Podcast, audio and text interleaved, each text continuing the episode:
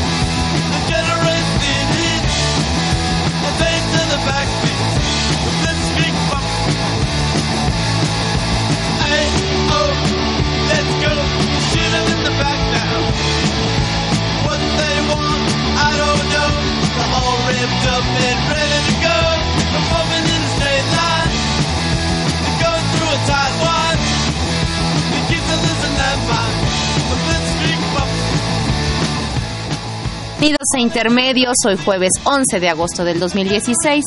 Los saludamos Tania Rodríguez.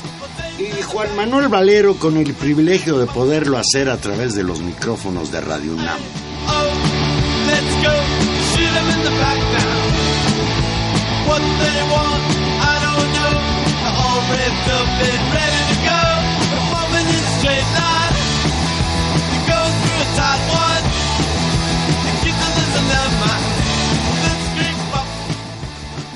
ahora sí una música sabrosa. Hombre, esto ya es personal con nuestro productor que hoy No, entró arriba, muy arriba con los Ramones. Los Ramones, A gran ritmo, Valero. de allá de los años 70, qué barbaridad. Sí, lo super. Ya llovió. Y oyen frescos los Ramones. Sí, ¿verdad? Sí tendrían éxito. Es que el punk, el punk tiene su onda. Pues buenas noches, Valero, ¿cómo estás? Pues yo bien, el país el que está medio raro. Pues hay dos casos mediáticos, Tania, en la semana que hay que atender hoy. Uno es el penoso caso de Lady Inmuebles, apelativo que ahora le dan en las redes sociales a la señora esposa del presidente de la República, Angélica Rivera, a raíz de un reportaje del periódico británico The Guardian. Y otro tema, desde luego, bueno, también escandaloso, es el papelón de la delegación mexicana a la Olimpiada que se celebra en Brasil. Tema penosísimo. Estamos esperando la primera medalla cuando ya hay unos que solitos llevan cuatro o cinco. Y bueno, el país está muy triste por eso, sobre todo porque entre esos fracasos está el de la selección mexicana de fútbol, que ya no pudo defender la medalla de oro que ganó en Inglaterra en las pasadas Olimpiadas. Y el país está muy triste. Al menos eso dicen los medios. Hoy escuché y me quedé atónito que la primera media hora del noticiario del señor Cárdenas en Radio Fórmula fue entrevistar a este señor Castillo. ¿Te acuerdas de Castillo? El, el fiscal aquel del Estado de México. De que caso encontró, que encontró a Paulette debajo del colchón, Y después el, el regidor de Michoacán. que metió a la cárcel la a todos los guardias comunitarios, entre ellos al doctor Mireles. Y ahora es el mandamás en la CONADE, la máxima autoridad deportiva. Pero primero las damas. Pues sí, vamos, vamos, vamos a hablar de eso el, el, el, el programa de hoy y para, para acompañarnos esta noche y para platicar fundamentalmente después sobre el fenómeno olímpico, lo que significa, lo que se juega en términos políticos, pero también para platicar de todo lo demás. Tenemos a dos queridos compañeros y amigos del programa. Tenemos eh, como invitados al doctor Nayar López Castellanos. Hola Nayar, buenas noches. Hola, buenas noches. Nayar es coordinador del Centro de Estudios Latinoamericanos de la Facultad de Ciencias Políticas y Sociales de la UNAM. Doctor en ciencia política y especialista pues en estudios latinoamericanos, así que estaremos estaremos platicando con él esta noche y también nos acompaña y es un gusto porque durante algunos algunas justas deportivas nos hemos encontrado aquí con Sergio Varela. Hola Sergio, buenas noches. Es de mal agüero, siempre que vienen los mexicanos no Oh, nada. no, ahora, la culpa, la, ahora la culpa no la tiene Castillo, Sí, ahora la- no la tiene. Sergio Varela. Bueno, pues muchas gracias. Yo ya soy aquí invitado permanente en estos eventos, que lo cual me da mucho gusto. Pues recuerden que Intermedios es un programa en vivo y que usted se puede, se puede comunicar con nosotros al 5536 8989 o Lada sin costo 01800 50 52 688. Su opinión siempre es la mejor opinión. Tú decías, vamos por orden, vamos por orden y no podemos hacer, y lo veníamos comentando hace antes de empezar el programa, y decíamos, ¿qué es peor? Y, y no es porque una cosa sea peor que otra, pero digamos, ¿qué es lo más preocupante o lo más indignante de lo que está pasando con respecto al, al informe del diario británico The Guardian, en la que, como imagino nuestros radioescuchas saben, se informa sobre esta cuestión de un nuevo departamento del cual hace uso Angélica Rivera. Y decíamos esto es esto es indignante pero tal vez lo más indignante sea que hay digamos una decisión que yo creo que es una decisión política de los medios de comunicación de no hablar del tema y de que realmente no está en la agenda y se puede hablar de cualquier otra cosa y no de esto y para no cometer ese mismo ese mismo error.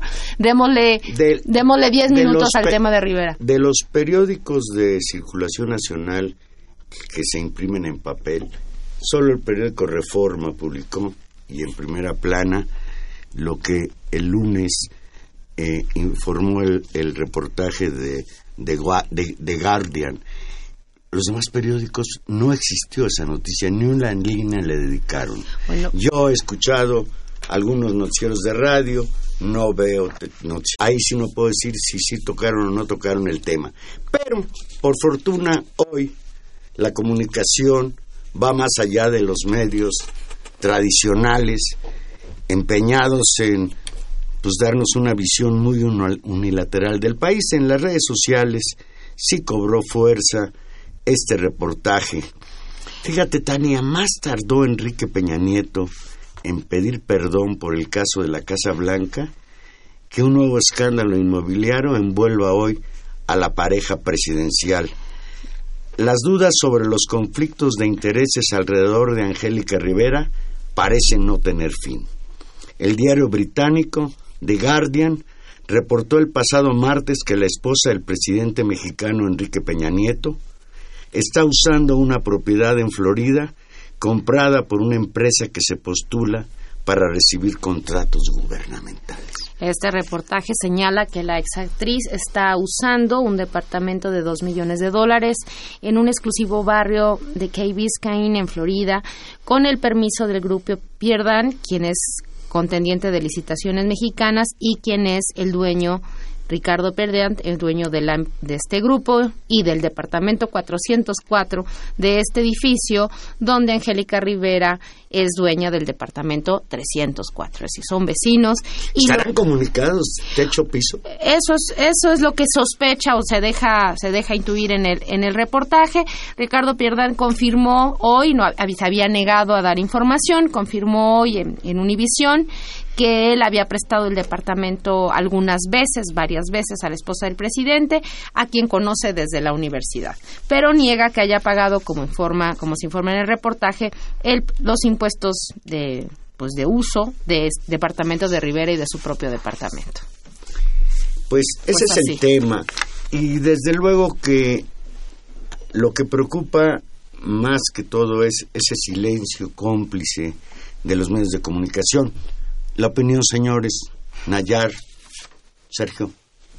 ¿tienen Bueno, eh, eh, sin duda eh, pareciera que, estamos viendo una telenovela protagonizada por una experta en la materia, eh, de una eh, cotidianidad ya de corrupción en diferentes niveles, en los que salen departamentos, salen casas blancas, pero que la, la forma en que se trata este asunto en una lógica de Estado, pues pretende mi- eh, minimizar el- la dimensión de lo que significa esto. Es decir, qué más pruebas que las que ya que conocían sobre la Casa Blanca para haber eh, procesado jurídicamente a los involucrados, como sucede en otros países y como justo en el caso de Brasil, por acciones mucho menores, ¿no? faltas administrativas por parte de la presidenta Dilma Rousseff, pues la llevan a unos días de ser eh, destituida ya de manera permanente de su cargo como presidenta. Y aquí en este país pues podemos ver que salgan reportajes eh, sobre las propiedades que están teniendo como prestadas aparentemente con compras este, con muchos esfuerzos, ¿no? obviamente que se hacen a, muchos años, pero que en el, en el, en el fondo del asunto es una, eh, un episodio más de una clase política que ya llegó a niveles eh, eh, escandalosos, digamos, de despilfarro, de corrupción, de beneficio obvio, directo de las propiedades eh, de- a partir de, la, de mecanismos de corrupción. ¿no? Ahí está el, el tío del actual presidente que cobraba, por ejemplo, en cada, por cada casa construida en el Estado de México 25 mil pesos. Y seguramente de ahí pues, logra hacer un pequeño ahorro con el cual se compró más de 30 propiedades, no solamente en México, sino en Europa, en el Mediterráneo, en España, etcétera, ¿no? Y que nunca fue procesado. ¿Te refieres al, al a esa, ese Distinguido. ese distinguido personaje que es Arturo Arturo, Montiel. Montiel? Arturo que Montiel. en su campaña política decía los derechos humanos son para los humanos, no para las ratas.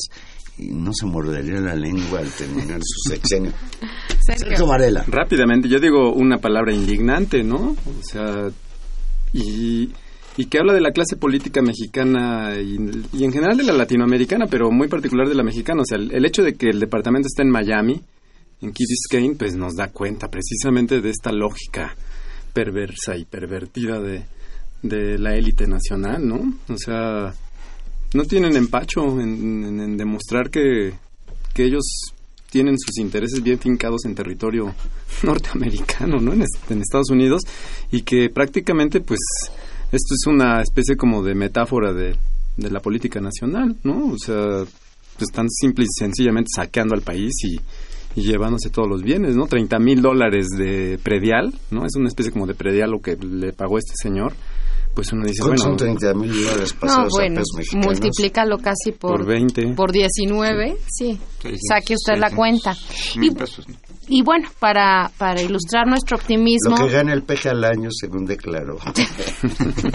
bueno, eh, horas hace eh, la vocería de la presidencia, el vocero Eduardo Sánchez calificó a estas, este reportaje de especulación dolosa, eh, afirmando que la primera dama eh, pues no, pos- no no es dueña de ese departamento y acusó Guardian al- jamás dice que sea dueña de ese departamento. Claro. Dice que es dueña de otro, y que hace uso de este que y se lo presta. Y que incluso hay una mujer por ahí que contestó el teléfono y que dice que pueden mandarle recados y pues, lo que quieran indistintamente a uno u otro número. O sea, que ya no ya el dueño del inmueble no lo, lo confirmó, sí le presto el departamento porque somos cuatachos desde que estábamos en la universidad.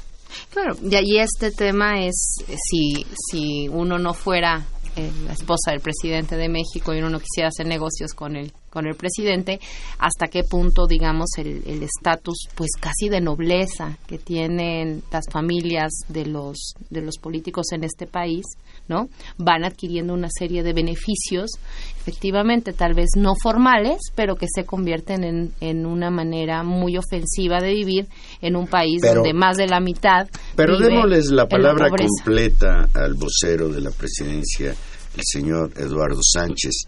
Dice a través de un comunicado emitido por el vocero presidencial Eduardo Sánchez Hernández que The Guardian habría incurrido en una especulación a todas luces dolosa al afirmar que Pierdant es un contratista potencial del gobierno mexicano sin probarlo.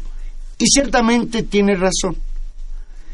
El que presuma The Guardian que no es gratis el préstamo y que el cuatachismo entre la clase política y sus amigos de la infancia lleva posiblemente a tráfico de influencias, es un planteamiento que hace Guardian.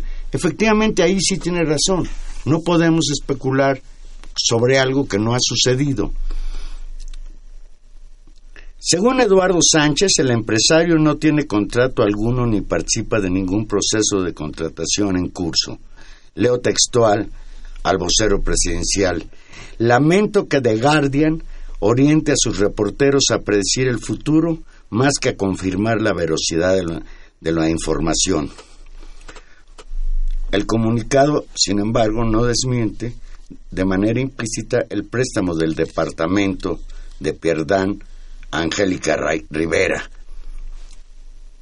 ¿Qué pueden comentar al respecto? ¿Qué quieren Pues- comentar más bien?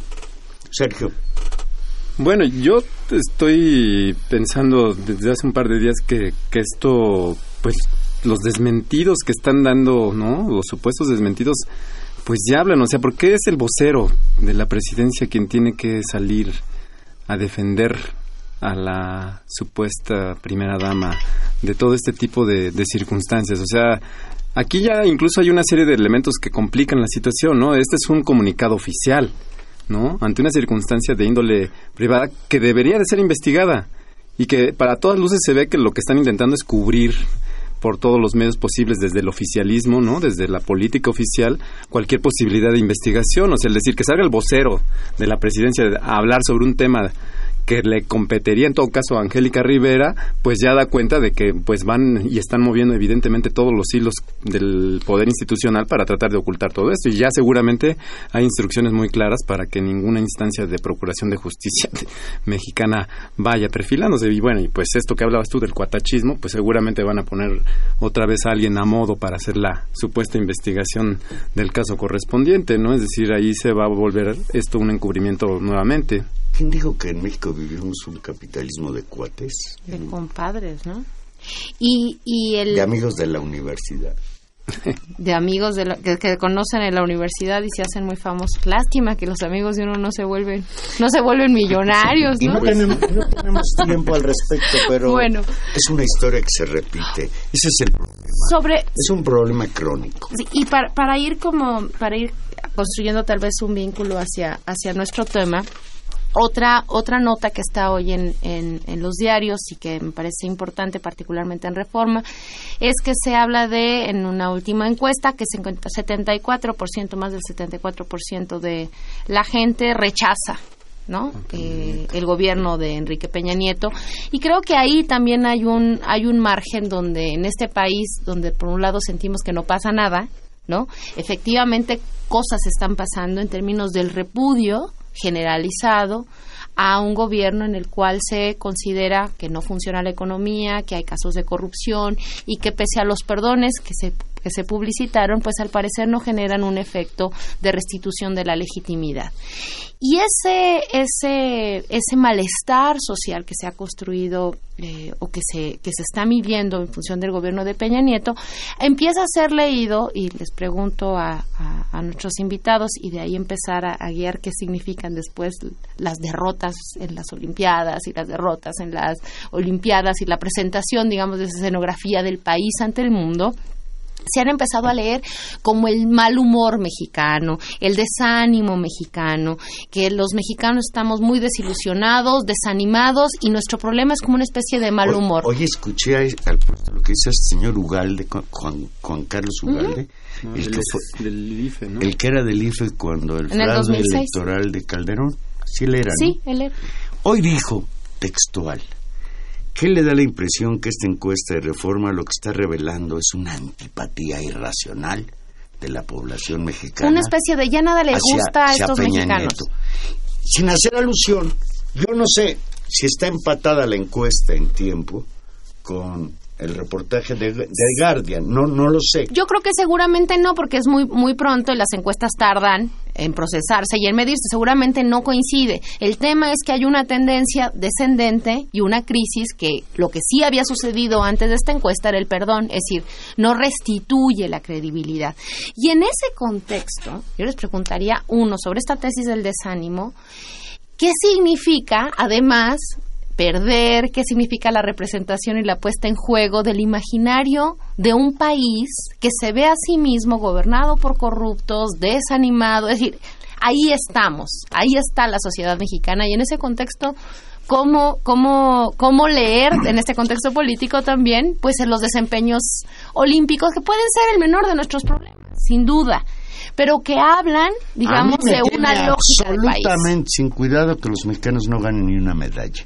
Yo creo que ganar medallas en una olimpiada no representa lo que es una nación, pero eso Yo creo que eso hay expertos en el tema que pueden decir Bueno, cosas. sin duda, eh, un clima como el que vive México, eh, en est- con estos escándalos de corrupción que además no son eh, exclusivos eh, de los gobiernos del PRI, en este caso el gobierno federal, sino que van para arrasan con todos los partidos, ¿no? Y tenemos la nueva presidenta del todavía denominado PRD, este, que se convirtió en millonaria en 10 años de carrera política, ni porque hubiera ahorrado todo lo que ganaba y viviera del aire, habría logrado acumular el suficiente dinero para comprar todas las propiedades que tiene, ¿no?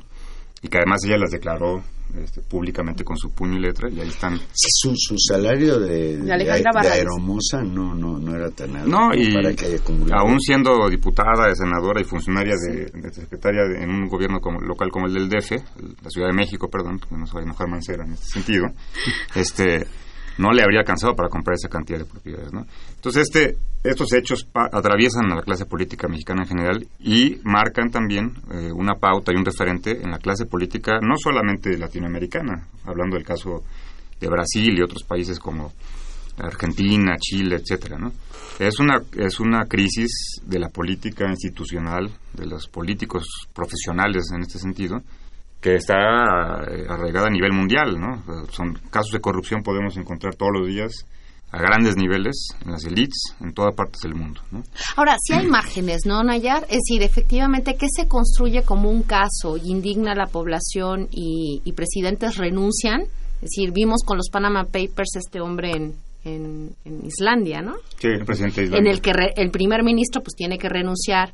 Hemos visto casos en Alemania, algún caso en Inglaterra donde hay una presunción de cierta corrupción y la gente renuncia. Incluso los propios, con todos sus bemoles, nuestros vecinos del norte de alguna manera son presionan con sí, ¿Qué pasaría con un ca- casos de este si se tipo? aplicara la ley así Pero, como a ver, con esos referentes, hay- por ejemplo, el caso de China, eh, hace, hace unos meses, uno, un, un- un conjunto, un empresario con todo y hijo y hermanos, fueron 10 en total, fueron ejecutados. Se les aplicó la pena de muerte por corrupción.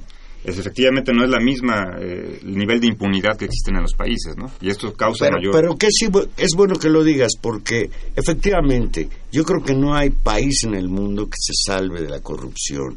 Lo que estamos viendo en Nicaragua, por ejemplo, con esta traición a la revolución sandinista, ¿no? De que ahora ya es vicepresidenta la esposa de Ortega. Excesos del poder. que ya lo era, por cierto. Pero, pero lo que no podemos de ninguna manera es decir, bueno, a mal de muchos, consuelo de tontos, Claro. ¿no? Todo el mundo, en todo el mundo la clase política es corrupta. Eso es cierto. Pero en México jamás he sabido yo de algún caso, uno, en el que por corrupción esté en la cárcel alguien. Ni siquiera el Bester Gordillo está en la cárcel por eso, no sé. Y además no era funcionaria pública. Sí. Ese es el problema, que algún día dijo Peña Nieto que la corrupción era un problema cultural. Eso significa que entonces todos los mexicanos somos corruptos. Y entonces no tiene por qué preocuparnos. Tenemos la culpa. La riqueza desmedida, desmesurada. Cuando yo escuchaba a Sergio, sentía que te daba envidia que tuviera la señora Angélica un condominio en Miami. A mí también. Pero lo que es el colmo es que tenga dos. Uno en propiedad y el otro en usufructo. No, uno arriba del otro, eso es todavía más. Juegos. Olímpicos, y lo tocaste Nayar, y le voy a dar un vuelo a Nayar y a Tania. En un país que sufre una profunda crisis política y está convulsionado por la protesta social, la inauguración de la Olimpiada en el Estadio Maracaná, el hecho más notable fue el abucheo generalizado de los brasileños al señor este Mucho el tema. Tem- Temer. Michel Temer, el presidente interino, porque la presidenta de Brasil, Dilma Rousseff, está suspendida por presuntos delitos fiscales.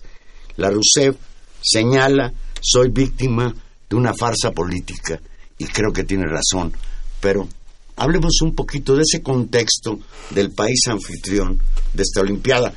Pero antes vamos a hacer una pequeña pausa y aquí regresamos. Recuerde que estamos en vivo 5536 8989.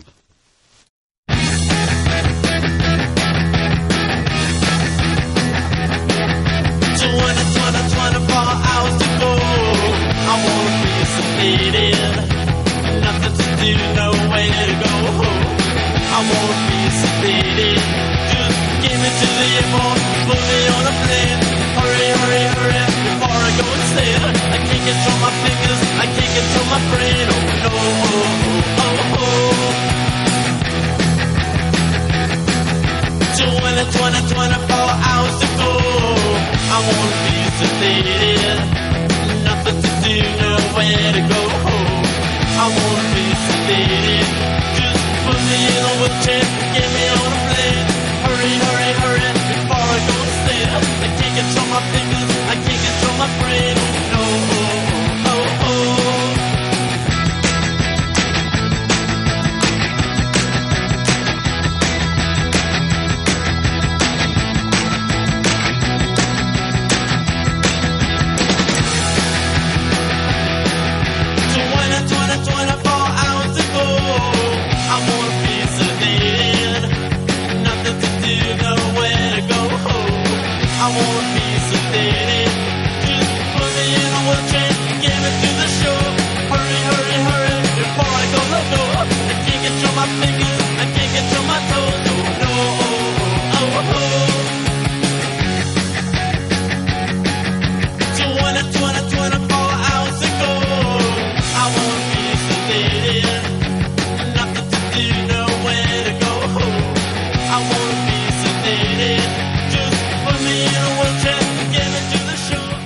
De vuelta aquí platicando. Llámenos 55 36 89 89. Estamos platicando con los doctores Nayar López Castellanos y Sergio Varela, profesores de la Facultad de Ciencias Políticas y Sociales. Y estamos hablando de la política de la- en las Olimpiadas. Parecemos una mafia, todos egresados de esa facultad. Todos somos de la Facultad de Políticas. Egresados ¡Qué de- orgullo! De la dificultad de ciencias políticas y sociales. Qué gusto que trabajen ahí. Hace, hace falta. Bueno, estábamos. Eh, Brasil, ¿qué significa una Olimpiada para un país? ¿No? ¿Y qué significa eh, que los planes no salgan y el momento en el que está Brasil? Que, que rápidamente en, en unos, en unos momentos, eh, Nayar, ¿qué pasa en Brasil? Bueno, Brasil atraviesa una de sus peores crisis políticas, sin duda la más compleja en los últimos años, eh, superando inclusive a la que atravesó Color de Melo en su momento, que por actos verdaderos de corrupción este, finalmente renuncia y no termina su periodo. En este caso se trata de, de una dinámica regional. ¿no? Habría que ubicar el caso de la crisis de Brasil en una dinámica regional. Por, un lado, si bien la importancia de los actos eh, de, de faltas administrativas y actos de corrupción que hubo en Petrobras, etcétera, etcétera, involucraron a personajes de todos los partidos, incluyendo el del PT, que todavía, todavía por unos días más está en el gobierno.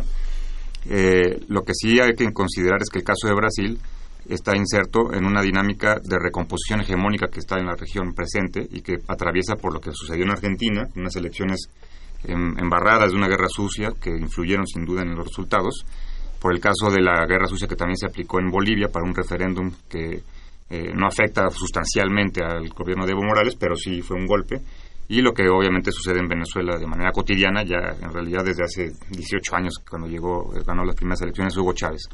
Entonces, Brasil atraviesa por una crisis política en la que eh, está siendo procesada por una falta administrativa a Dilma Rousseff, que cabe señalar que los anteriores presidentes la habían hecho, que era como un- una lógica de usos y costumbres de eh, cuando tenía que presentar el presupuesto ante el Congreso, de manejar las cifras de acuerdo a las circunstancias, lo cual, eh, si bien implica una falta, pero no es del nivel de la gravedad, como para que pueda ser eh, eh, separada del cargo de manera definitiva la presidenta, ¿no?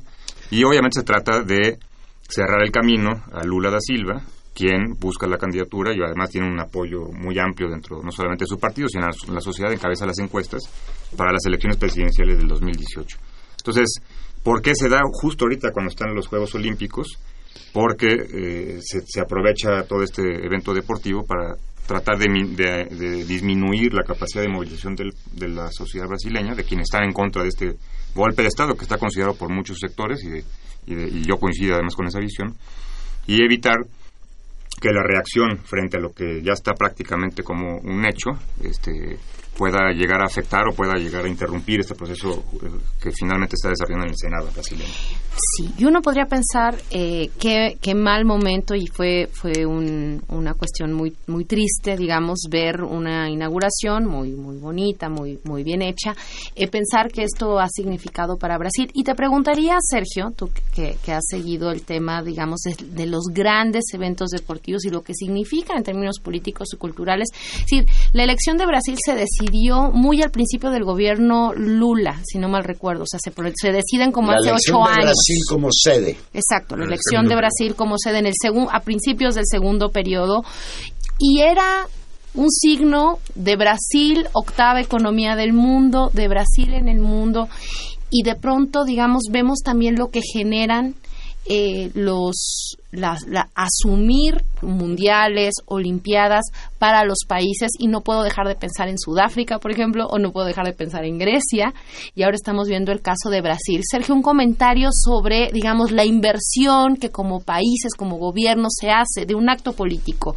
que pone al país en el mundo y los costos a veces no previstos de este ejercicio. No, bueno, Brasil va a quedar en una especie de bancarrota después de la organización simultánea. Pues ya está, Río de Janeiro se ha, se ha declarado en bancarrota, la sede del, de la Digamos que esa bancarrota, el, el punto es que se va a prolongar por mucho tiempo, ¿no? Es decir, las consecuencias de la organización de las Olimpiadas de Grecia en el 2004, si no recuerdo mal, siguen teniendo efectos todavía 12 años después. Es decir, que tenemos ahí un asunto muy grave, ¿no? En, en, Sudáfrica. en- en Sudáfrica, El en el año Mundial. 2010, bueno, hay edificios, este, estadios que se construyeron específicamente para albergar este, este mundial y que, bueno, ahora son elefantes blancos en desuso, absolutamente, unas inversiones gigantescas, multimillonarias, mil millonarias, ¿no?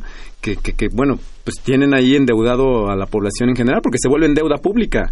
Es decir, son ganancias privadas, deudas públicas, ¿no? Ese es el gran punto. Si fueran deudas privadas, que de cualquier manera afectarían seguramente la economía nacional, pues uno diría, bueno, pero la están asumiendo grupos eh, particulares, pero en el caso de estos grandes eventos, los grandes beneficiarios son las corporaciones, ¿no?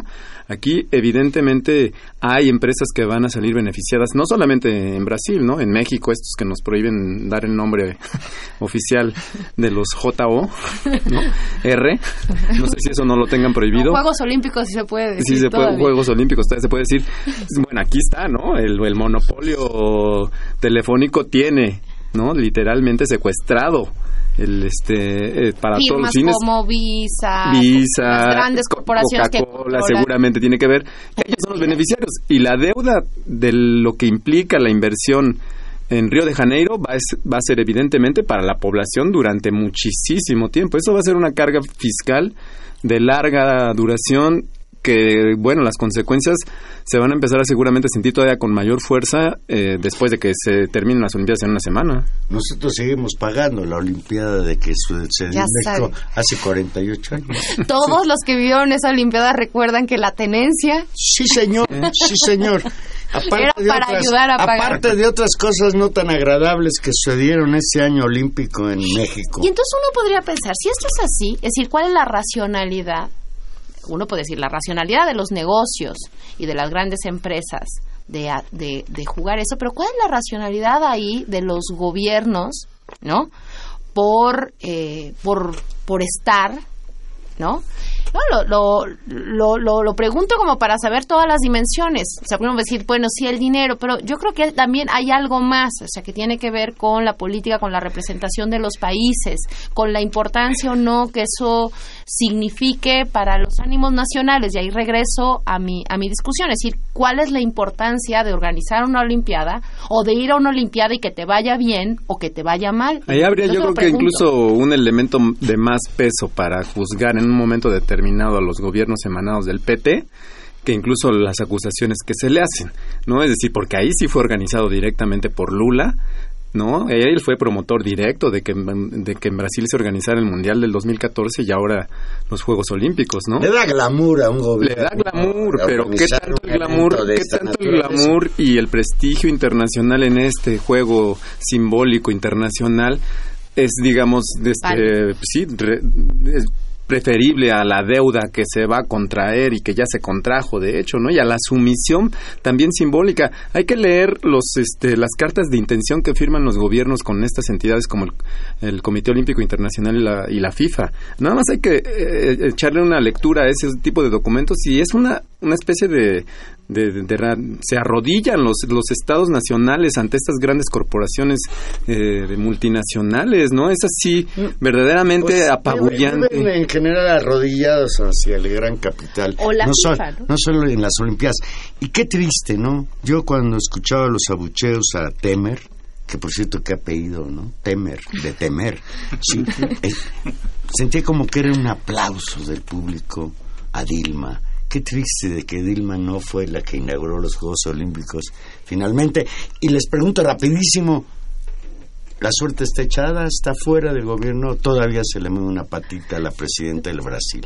Bueno, queda, queda en realidad un porcentaje mínimo, mínimo, de que la decisión que se tomó ya eh, en el La tomará Senado, el Senado, ¿verdad? Sí. la- el Senado este, pueda revertirse o cambiar de, de rumbo, ¿no?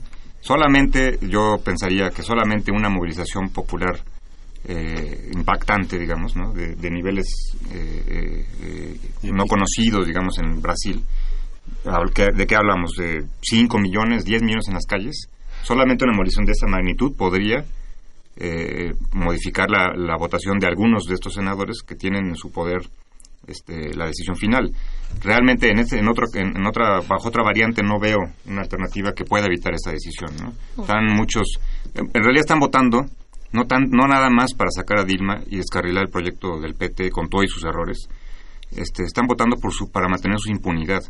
Porque la mayoría de todos estos legisladores son corruptos. Si los que El votaron, propio Temer tiene eh, comprobadas un millón y medio de dólares en cuentas en Suiza. Cuña, el que fue el presidente de la Cámara de Diputados que de- movilizó, Es el vecino Debe ser de... puede ser vecino de Angélica Rivera en un momento dado, pero eh, tiene menos dinero allá acumulado Cuña, el que lo que presidente- cuesta el departamento de Angélica el Rivera. presidente de la Cámara de Diputados de Brasil que promovió en su inicio, el- en un principio el, el juicio político, ya fue destituido y él tiene 5 millones de dólares comprobados en cuentas en Suiza. Entonces la clase política brasileña no está votando nada más para sacar a Dilma del, del poder, está votando para proteger su propia impunidad, ¿no? plagada de corrupción. Pues ni hablar, creo que la suerte está echada. Cuando Sergio Varela se, se refería a los consorcios internacionales, pues me hizo recordar un hecho que es inusitado en la historia de los Juegos Olímpicos en México, que Televisa y TV Azteca están marginadas de la transmisión de los Juegos. Les ganó la partida el grupo de Carlos Slim, que tiene el monopolio de la transmisión en México y creo que en otros países de los Juegos Olímpicos, que se pueden ver de manera gratuita en televisión abierta, en el canal 11 y en el 22 y en el 22. canal 11 y para quienes tienen televisión de paga lo pueden ver a través de eh, ESPN y Fox. No, y, Y te- en Televisa las plataformas fuera. digitales. Y sabes que yo sé que no ganamos nada con que un monopolio le pegue al otro, pero a mí en lo particular sí me da mucho gusto que no esté Televisa por primera vez en la historia de este país transmitiendo los Juegos Olímpicos. Pero eso No también tener que soportar al compayito. tiene su, su impacto social, ¿no? Es decir, yo percibo que por lo menos la, la sociedad mexicana pues no está viviendo los Juegos Olímpicos de manera, digamos, como se tenía experimentado, ¿no? Es, es una transición que se está dando en los consumos, obviamente, televisivos, ¿no? Y se, que se está readaptando las audiencias en este sentido.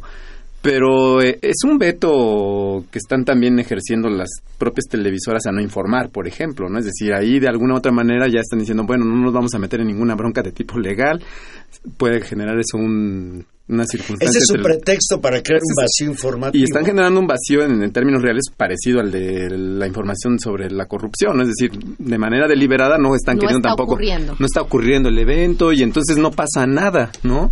Y en ese sentido también tienen una, eso pues afecta en algún sentido a los sectores que no tienen acceso, por ejemplo, este de streaming en, en- en internet, ¿no? Es decir, si hay una no, buena pero sí tienen acceso por televisión abierta, canal 22. Bueno, pero y el al canal 22 11. y el canal 11 no se pueden comparar a la capacidad que tiene el canal 2, mm, digamos, de cobertura en un momento determinado. O sea, la capacidad de cobertura que tiene el 11 y el 22 no es ni cercana a, a la del Yo creo que ese es un dato interesante, medir en cuánto descendió el, el- la audiencia a estas Olimpiadas con respecto a la previa, con esta nueva, porque es un nuevo juego también, ¿no? Eso de que tú puedas en el teléfono celular de que casi toda la... ¿Cuántos, ten- cuántos mexicanos tenemos ya acceso al celular? Creo que como 50 millones, ¿no? Por ahí va. No son poquitos. Que tú en el celular tengas acceso a la información, incluso puedes ver los eventos un poco incómodo ver en un celular un partido de tenis, ¿no? La pelota de por sí chiquita se convierte. Bueno. Pero está bien porque se acuerdan aquella película de que ellos juegan tenis sin pelota. Puede ser interesante. Creo que va a abrir una nueva manera de transmitir, de comunicar eventos internacionales, deportivos y de otra índole. Y también está abriendo, bueno, un campo en el que van a empezar a participar otros actores. Quizás no tan, no tan buenos. Ahí viene el grupo Imagen que ya también va a tener su propio canal de televisión. Pero ahí se ve también un poco abierta. rápidamente el expertise. Yo he seguido algunas transmisiones de, del- de- de esta, de, de Claro, ¿no? Sports, los que transmiten, ¿no? Y la verdad es que técnicamente son muy malas las transmisiones, o sea, no se oye... los Son buenas en el en, en visualmente, en visualmente, porque no pero pertenecen, o sea, porque tiene- pero técnicamente se ve el expertise que tienen ya estas televisoras respecto a los años de experiencia de sus técnicos. si el audio es inaudible, Y en ese sentido, digamos, está afectando en algún sentido. No digo ni, ni para nada, yo no voy a defender nunca a Televisa, ni mucho menos, pero es decir, sí tienen un expertise ahí ya, una experiencia previa que los hacía, ¿no? Digamos así, todo mundo, yo creo que nuestra generación con José Ramón Fernández durante Claro. mucho tiempo era un espectáculo Bueno, ya de pero- por sí alterno a las Olimpiadas el ver a José Ramón Fernández en los protagonistas producción. y toda la producción, es decir, había tratan de competir ahora lo- la- el canal de, de Slim y la verdad es de que se ve difícil, ¿no? O sea, empatar ese pero, tipo pero de... mira, por ejemplo, es cierto que la mayoría de la población no tiene acceso a la televisión de paga, pero ahora tenemos la suerte, los que sí tenemos esa fortuna de tener acceso a ESPN, por ejemplo, ahí podemos ver a José Ramón Fernández Sí, y ver más o menos el mismo espíritu crítico que ha caracterizado esta manera de atender a los deportes. Desde luego hace falta el wiri wiri, no sé por qué no lo han invitado. Tiene razón. No podemos negar la experiencia de esa maquinaria que se llama Televisa. Y, la, y, la- y- y el papel, a ver, porque lo que se juega, lo que se está jugando ahí, no solamente, yo creo que iba a ser un buen análisis, un juego de negocios, ¿no? Vamos a ver cuánto ganaron, no ganaron, los anuncios, cómo se está comercializando los nuevos tiempos aire, cómo se compran las licencias, ahí hay todo que tiene que ver con las audiencias.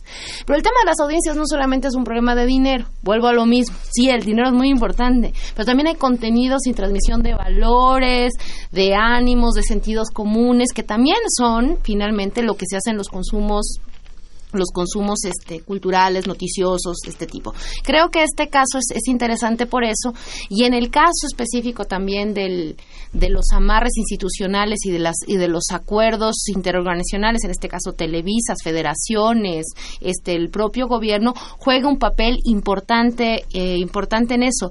Y yo pienso en esta reconfiguración de la comunicación y se lo pregunto a Nayar porque más sé que, sé que sigue el tema con interés.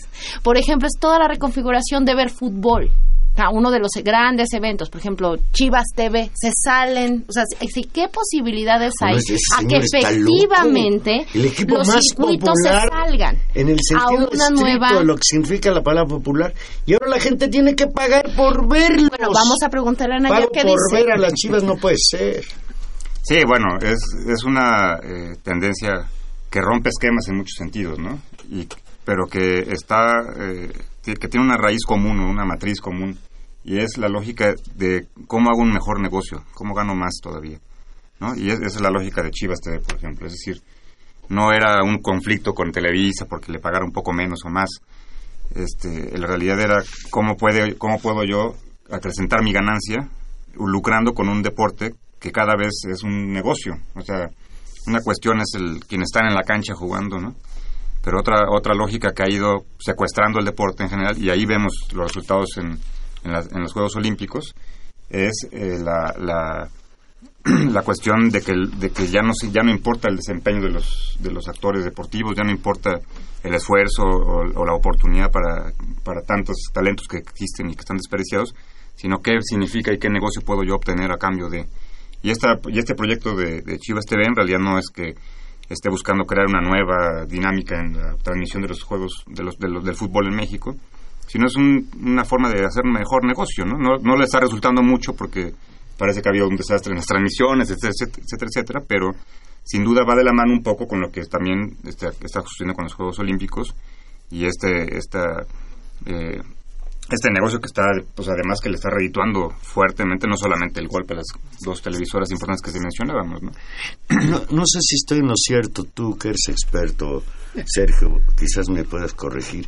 Creo que en Argentina hay un decreto, y creo que fue de los Kirchner, en que los partidos de los equipos argentinos por ley tienen que ser en televisión En un abierta. canal, ¿no? En la tele, sí, se tiene que transmitir el fútbol y, y eso empezó también porque en México, digamos, también pasa lo mismo, ¿no? Los partidos de la selección, en el nivel que sean, pero ahí es en donde entran este tipo de conflictos empresariales, ¿no? O sea, Televisa y, y TV Azteca no transmitieron ni los partidos de la selección a los cuales se supone tienen derecho de transmitir incluso en, los Juegos Olímpicos. No, no, ahí sí no, no tenía ningún derecho. Por eso, yo no sé si en este caso, selección. yo no sé si en este caso tendrían o no tendrían derecho, desconozco ahí el punto, pero sí, sí están, digamos, obligados a transmitir. Ya vam- vamos a cadena. entrar al fracaso, porque ya falta muy poco tiempo al fracaso. Ayer escuchaba yo al señor Faitelson, por cierto, platicando con el señor este José Ramón. José Ramón Fernández, decir, sin pruebas, que lo que le pasó a los ratones verdes, que quedaron eliminados en la primera ronda ayer, después de perder con Corea por un gol a cero, era una venganza de Televisa. ¿Cómo la ves? No, yo no, o sea, yo creo que de ahí sí ya es... Que no, la, que no llevar- apoyaron a esta selección olímpica como apoyaron a la anterior, que no hicieron su mejor esfuerzo para que jugadores consagrados como Giovanni o como el Chicharito estuvieran presentes. Yo creo que el, el conjunto del, del, del representativo mexicano en todos los deportes está al nivel en el que normalmente se encuentran, ¿no? Eh, yo lo que me sorprende un poco es ahora ver una bipolaridad distinta en el mundo internacional. Es decir, ahora es China contra Estados Unidos disputándose realmente el medallero, ¿no? Y me sorprende, pero yo creo que los chinos van a empezar a cerrar en algunos deportes, van 13 contra 10 medallas de oro, ¿no?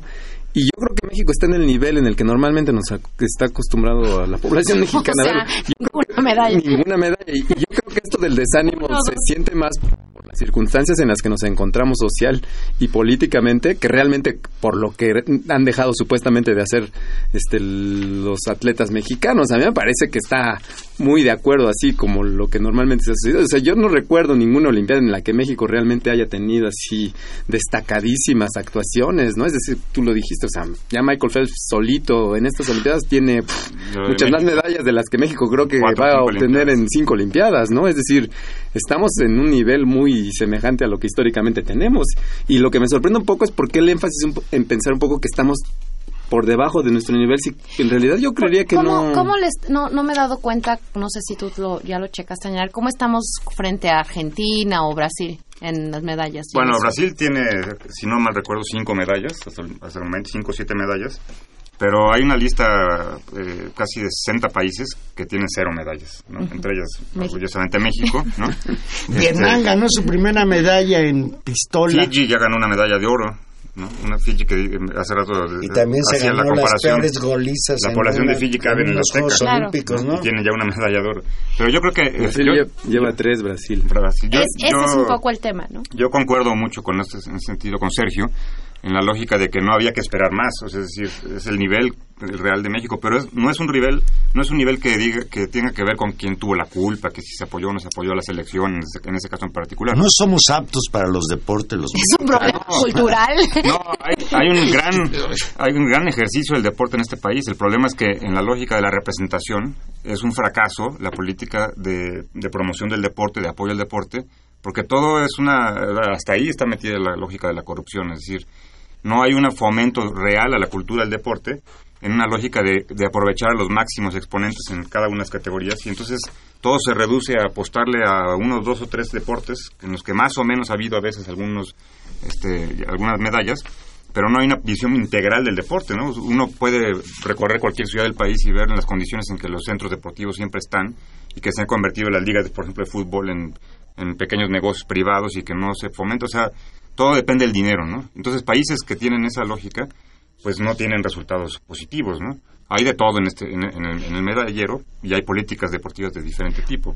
En, en, relación a esto que está comentando Nayar, Sergio, hoy escuchaba yo al señor Alfredo Castillo, titular de la CONADE, todo el mundo anda jugando a echarle la culpa al otro, de que la culpa la tienen las federaciones, que él nomás da el dinero, pero quienes se encargan de escoger, elegir a los, a los deportistas, este, son las federaciones. Y se ha sabido históricamente que esas federaciones funcionan de manera muy corrupta. Y se ha sabido también, bueno, que el señor este Castillo no es un personaje que conozca del asunto, incluso trae una bronca terrible con la Federación de Natación porque México se negó a organizar el Mundial de Natación el año que entra y ahora dicen que los jueces juzgan mal a los clavadistas mexicanos en venganza. Yo he visto a los clavadistas mexicanos tirarse clavados y están muy mal. Bueno, yo creo que, la, que sí existe una política mexicana al deporte y es no hacer política, precisamente.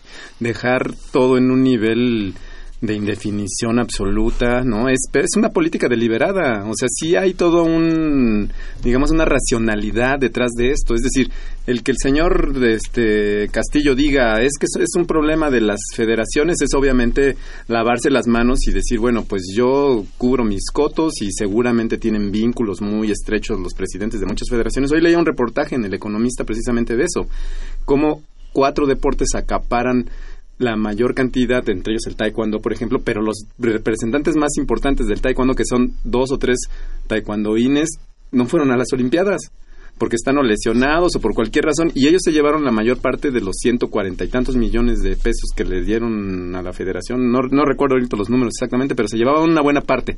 Y resulta que, que estos que se llevaron, las grandes estrellas del taekwondo mexicano, no fueron a las Olimpiadas. Entonces uno dice, bueno, hay política, pues yo digo que sí hay una política, hay una política de, perdón por la palabra, pero de desmadre total, ¿no? Es de, no hay una organización, no se planea, no hay ningún tipo de, de consecuencias tampoco sobre los federativos. Ahí van a seguir, los presidentes de las federaciones de cada una de ellas, con todos sus fracasos, van a seguir, seguramente. Sí, y eso tiene que ver con el diseño institucional, no depende, dependen del Comité Olímpico Internacional y ahí, digamos, volvemos al, al capitalismo de compadres versión global, con Pero, rasgos... pero yo recuerdo, por ejemplo, el caso de los marchistas. Una beta que se, se, se secó. Se secó. Sí. Los mexicanos eran buenísimos para 20 y 50 kilómetros de marcha, para carreras de, de fondo también. En ciclismo llegaron a destacar algunos, sobre todo en pista más que, más que en carretera. Los clavados era la, la oportunidad en la que México más o menos pasaba decorativamente. Y bueno, nos sorprendió el triunfo de la selección mexicana de fútbol como campeón olímpico en Inglaterra. Pero sí es un problema de estructura. Sí creo que los deportes no están exentos de la situación.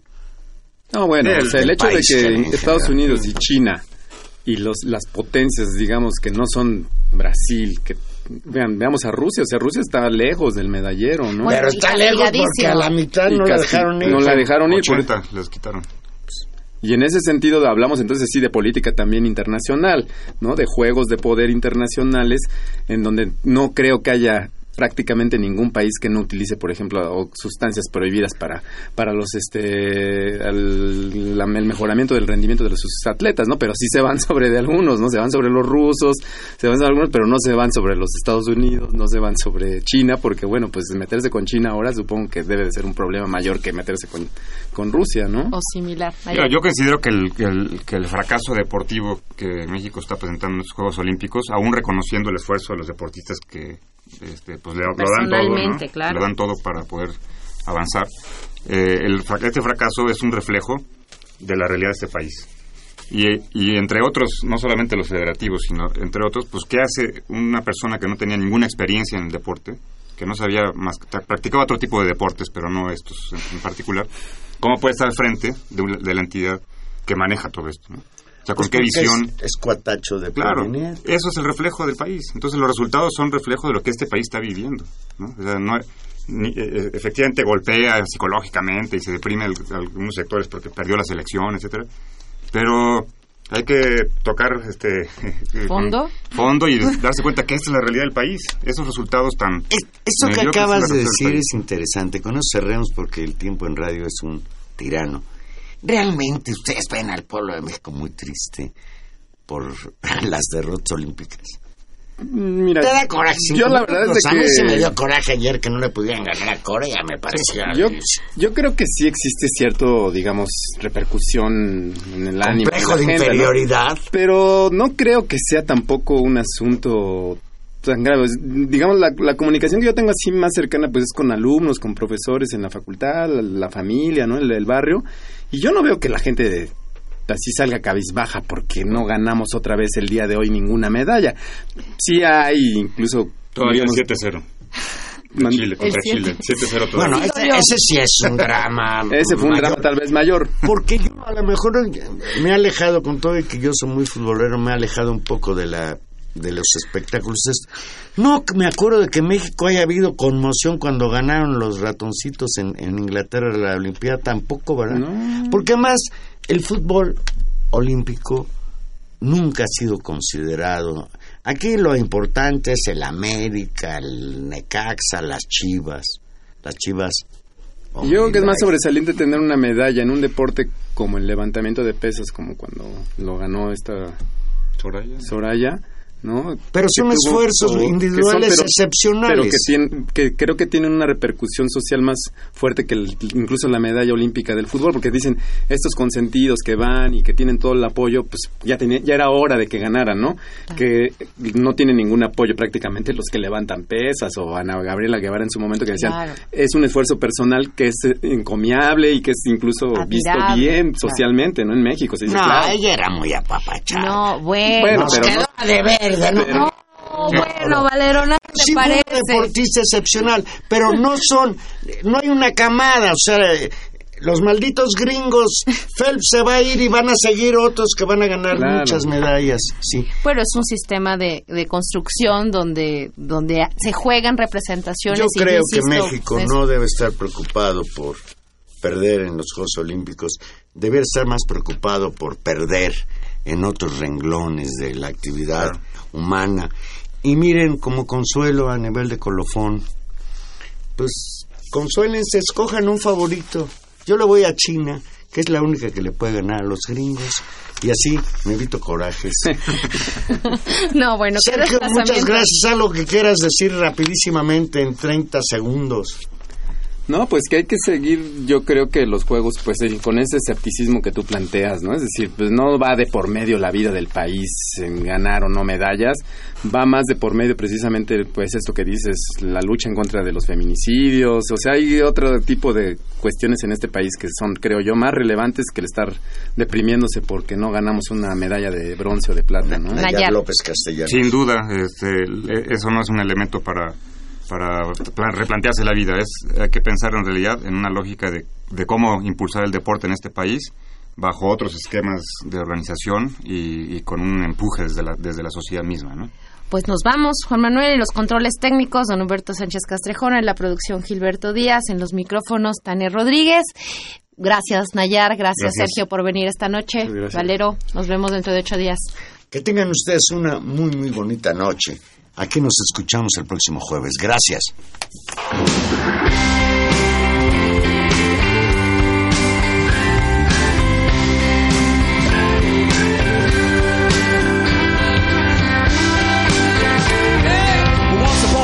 You dressed so fine. Through the bumps of time, and you climb. And then you. People me where I die, you're bound to fall. They thought that they were just a